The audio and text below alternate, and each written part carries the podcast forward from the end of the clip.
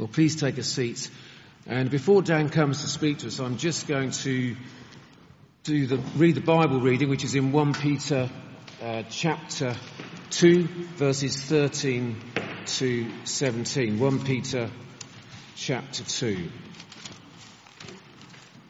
And it's on, in your church Bibles, it's on page 1218.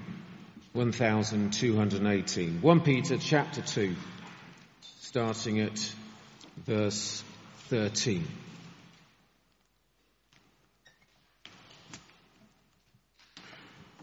Submission to rulers and masters.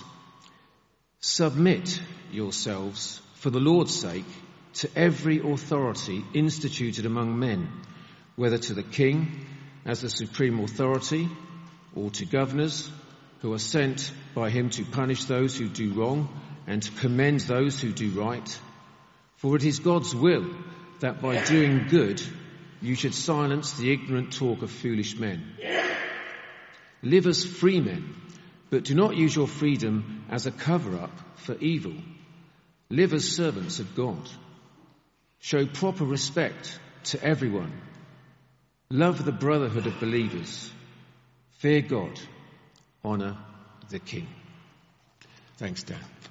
We do keep though, that passage open in front of you as we go through it together. But I think it's fair to say that as Brits, we don't have the greatest reputation when going abroad. One of the reasons maybe for that reputation is our urge to write strongly worded letters of complaint when things abroad don't quite meet our expectations. And I've got a few real examples of complaints sent in uh, when Brits were going abroad. One person wrote in a complaint saying, too many people in Germany speak German. Another person complained, the Fanta orange in Spain is a lot more Fantery than the one at home. Another complaint was, we put our towels out to dry on the balcony and they just froze. Uh, that was a complaint sent to a ski resort. And uh, finally, one person complained that the restaurant said children eat free, but my 19 year old daughter still got charged. Maybe a few of us have tried that uh, in our time. It's no wonder why maybe we don't have the best reputation for going abroad. But you know, last week we saw that Peter shows us our identity tells us that as Christians, we are foreigners living in this world, waiting for our eternal home to come. And we're also his priests, his representatives to the people around us. We also saw how who we are determines how we live. Our identity as people who follow Jesus is, is to affect everything that we think, we, we say, or we do, so that by living like Jesus, we might point others to him and we pray would lead to people following him as well. As the verse just before our passage, verse 12 says, says, live such good lives among the pagans that though they accuse you of doing wrong, they may see your good deeds and glorify God on the day he visits. And so Peter, Peter having focused so far on who we are as Christians, Peter now goes on to show us how in all areas of life, how we are to live that out. And Peter, in these next couple of passages that we're coming up to, Peter, he shows us how we are to live that out, well, this evening, how to live that out in society, with the government, how we're to live that out in work, and how we're to live that out at home, showing how we can live a life that brings glory to Christ rather than living a life that well, gives the reputation of the church and the reputation of maybe Christ himself as that of Brits going abroad. And our passage this evening, I'll split it up into two sections for us as we go through it. And the first one is submit to divinely appointed authority. Submit to divinely appointed authority, and that's verses 13 to 14. Now maybe we, we hear a word like submit and we, we find it hard to find anything positive about that. We maybe think it's, it's being weak. It's putting yourself in a humiliating position. But here, Peter says that as followers of Jesus, we are to submit ourselves under every human authority, whether to the emperor or to governors. Now, do you know, for us here in the UK, we, we come under the authority of the Queen uh, and her government. Uh, we're led at the moment um, by Theresa May. And do you know, I don't really have a problem submitting under that authority, submitting under the Queen's authority. She seems very nice.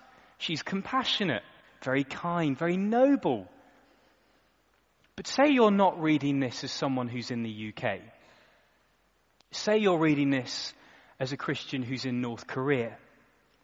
How would you feel being told as a Christian to submit to that authority? Starts to feel a lot more uncomfortable. And it's even more uncomfortable for those Peter was writing to because Peter, he's writing to people living under Roman rule. And the emperor that Peter tells them to submit to is none other than Emperor Nero himself. An emperor infamous for his brutality towards Christians.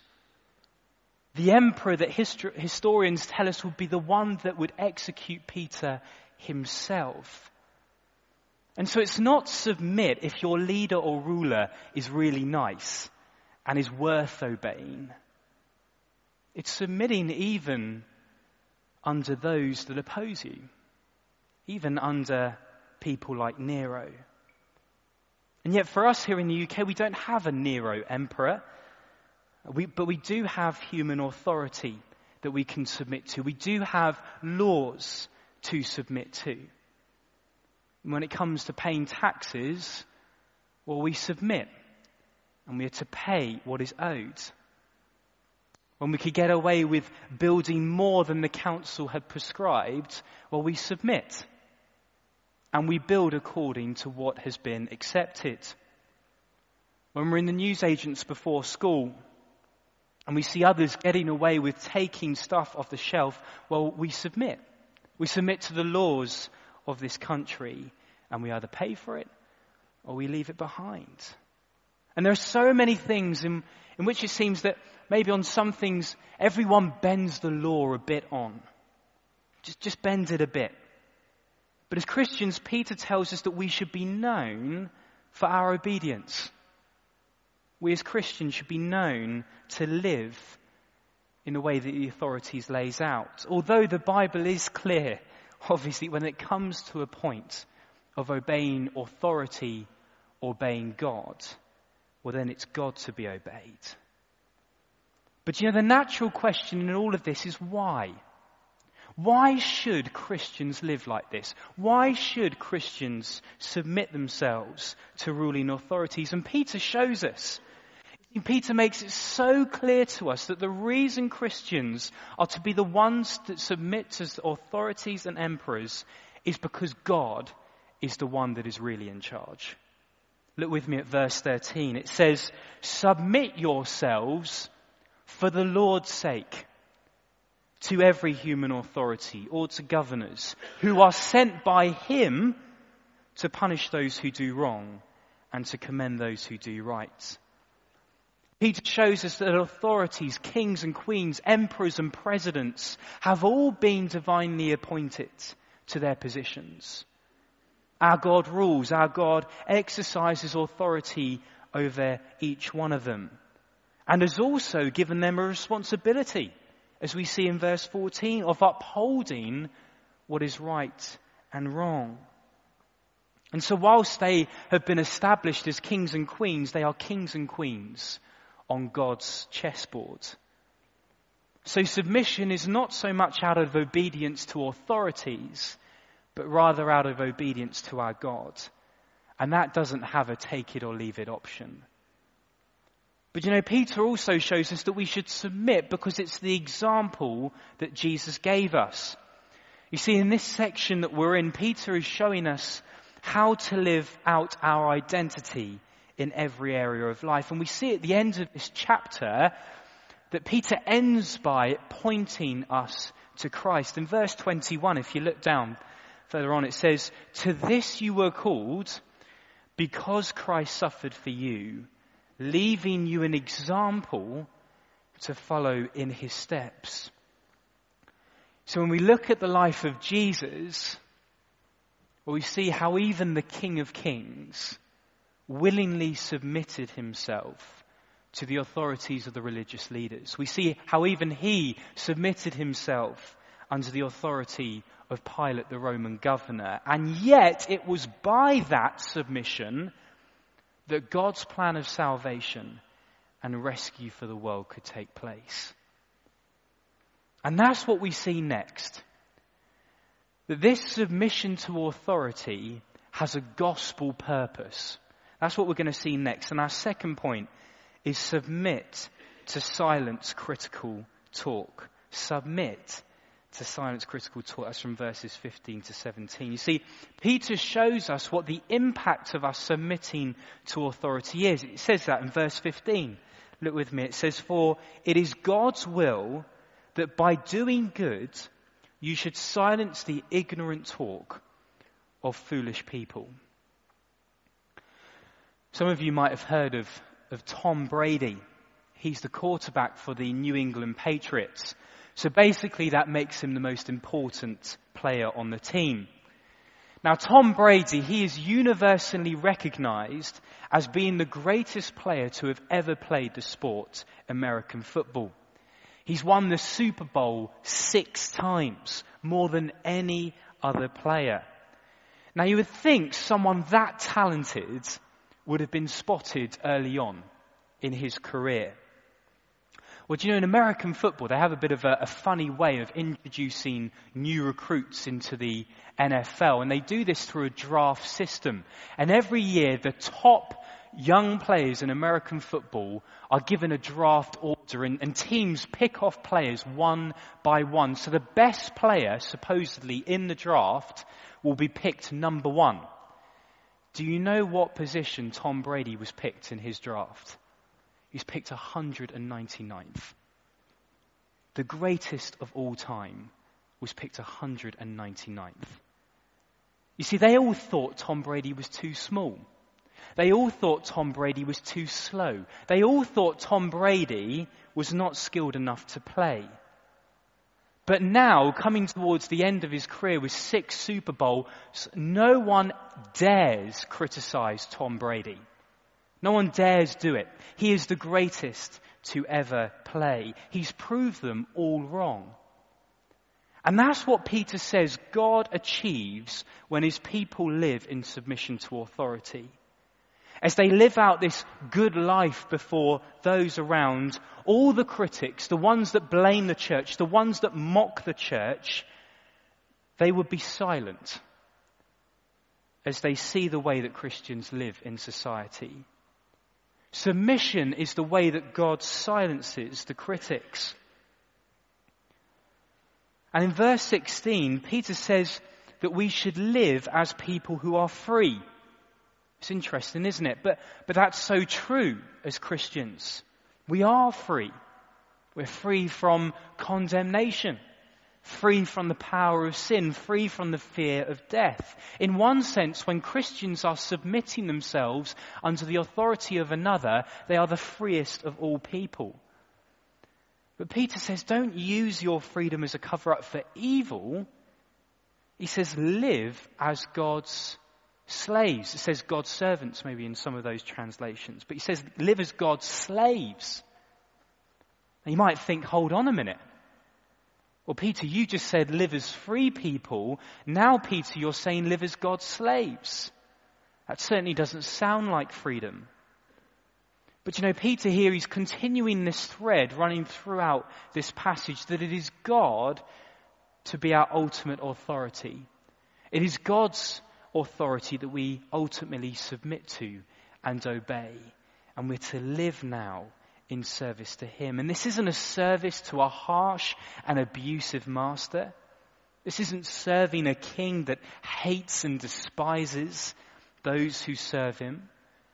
Rather, this is our loving Heavenly Father who fills us with Himself, with the Holy Spirit to enable us to serve Him. And do you know, I long to be a slave of God. I long to be a slave of God. And maybe if you're new to church this evening, that seems like a really weird and a really dumb thing to say.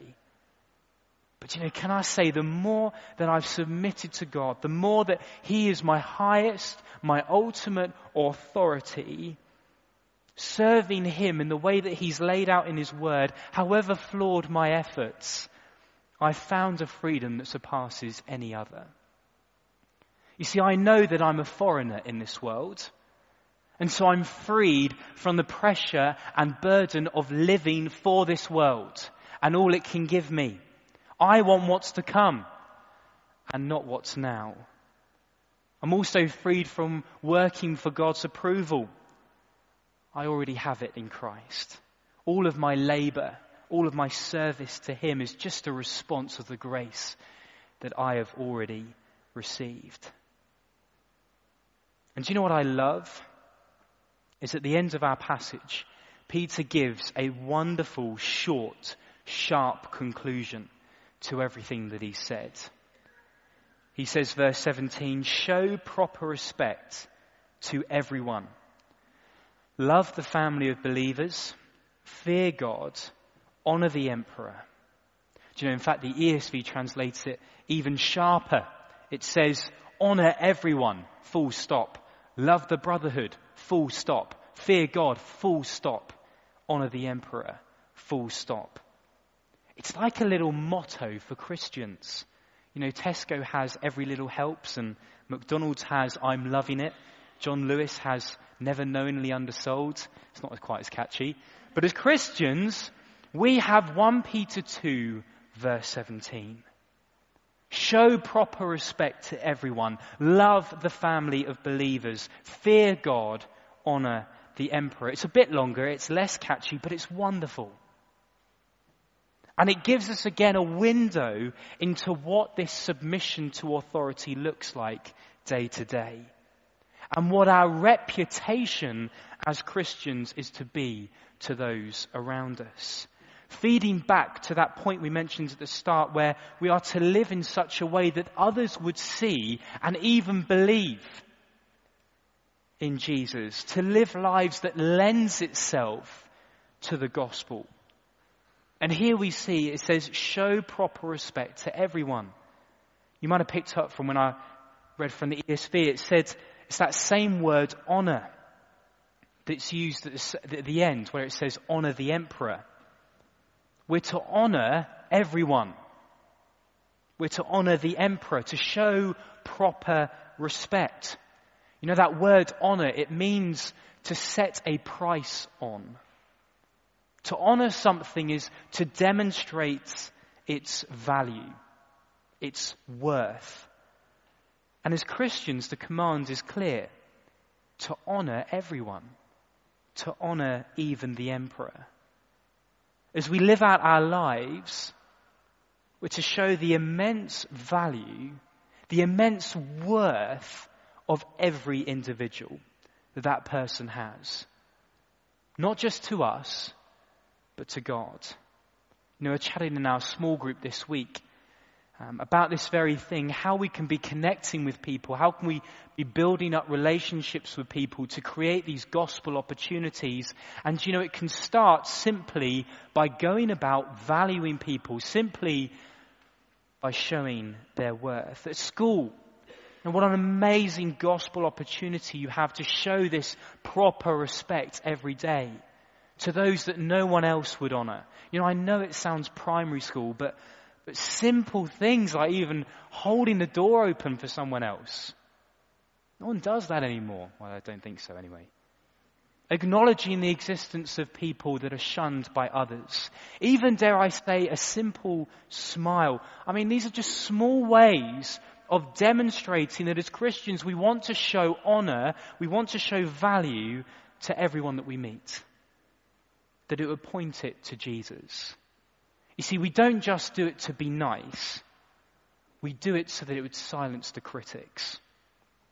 When the accusations from those around that say to you as a Christian, you're narrow minded, you're hateful, you're arrogant, well, that they may see the way that you value them, the way that you value others, and they can't marry up the two. They stop talking because it doesn't make sense. What they're saying about Christians doesn't make sense to what they're seeing in the lives of Christians. It silences the critics. Do you know when it says stuff like honor the emperor? I wonder at work, in our conversations, we have such a golden opportunity at the moment. You know, when we hear the abusive comments, that the horrible comments towards those in government, in parliament, what an opportunity. A, to not join in, but to B, to show honor and to show value to those individuals that serve us in authority. That doesn't mean that we agree with everything. That doesn't mean we say that everything is right. But what a difference it would be if the church, instead of being a voice of division and bitterness towards the government, spoke in a way that honored them, showed their value. That's when people start to notice a difference. But Peter also writes in this motto, he says, love the family of believers to love each other in the way that we speak to each other, the way that we serve each other. Do you know, this isn't a business. This isn't a social group. This is a family. This is a family. A family that come from different backgrounds, a family that have different names, but a family that share the same faith in Christ. And as the world looks in on this family and the way that they love each other, the way that they serve each other, the way that they give up things for each other, it just seems so countercultural. Who does that anymore? We're all islands. And yet here there is a family of believers united together. Something that again points to Jesus. And finally, to this little motto Peter writes, Fear God. And you know, it concludes the thread that's been running throughout this passage that ultimately we serve and we submit to our God. And we should stand in absolute awe and wonder and amazement at our God's power, at our God's majesty and glory. And you know, notice it says fear God and not the emperor. you know how brutal Nero was to those Christians, Christians that Peter was writing to. The emperor would have seemed terrifying. And yet Peter gets things in perspective and says actually there is someone that stands above Nero. There is someone that stands above every single person in authority. There is someone that is giving Nero every breath that he takes to live. And it is him, not Nero, that is to be feared and to be given glory to. What a mindset to have as we go through life, to realize the one that stands in true ultimate authority. Do you know, I think it's fair to say that the church in general doesn't have the greatest reputation. So many stereotypes people have, so many assumptions that people talk about. But you know, Peter writes in this short section to say that by the way the Christians live, submitting to authority, living in a way that is a blessing to others around us, all the ignorant talk, all the critical assumption pointed at the church might stop. That it may be silenced when they see the church living out this life. This reputation that is tainted, that it might be restored. You see, our lives are to be gospel tools, bringing glory to Christ, bringing Him a glorious reputation to those around us. And Peter says that in society, we do that by submitting and honoring divinely appointed authority. Well, we're going to have some time where we can discuss around our tables, and, uh, and then Dave is going to come and lead us in the rest of our time this evening. But let's spend this time. Questions should hopefully come up on the screen. There we go. And we can spend this next few moments discussing uh, these questions on our table.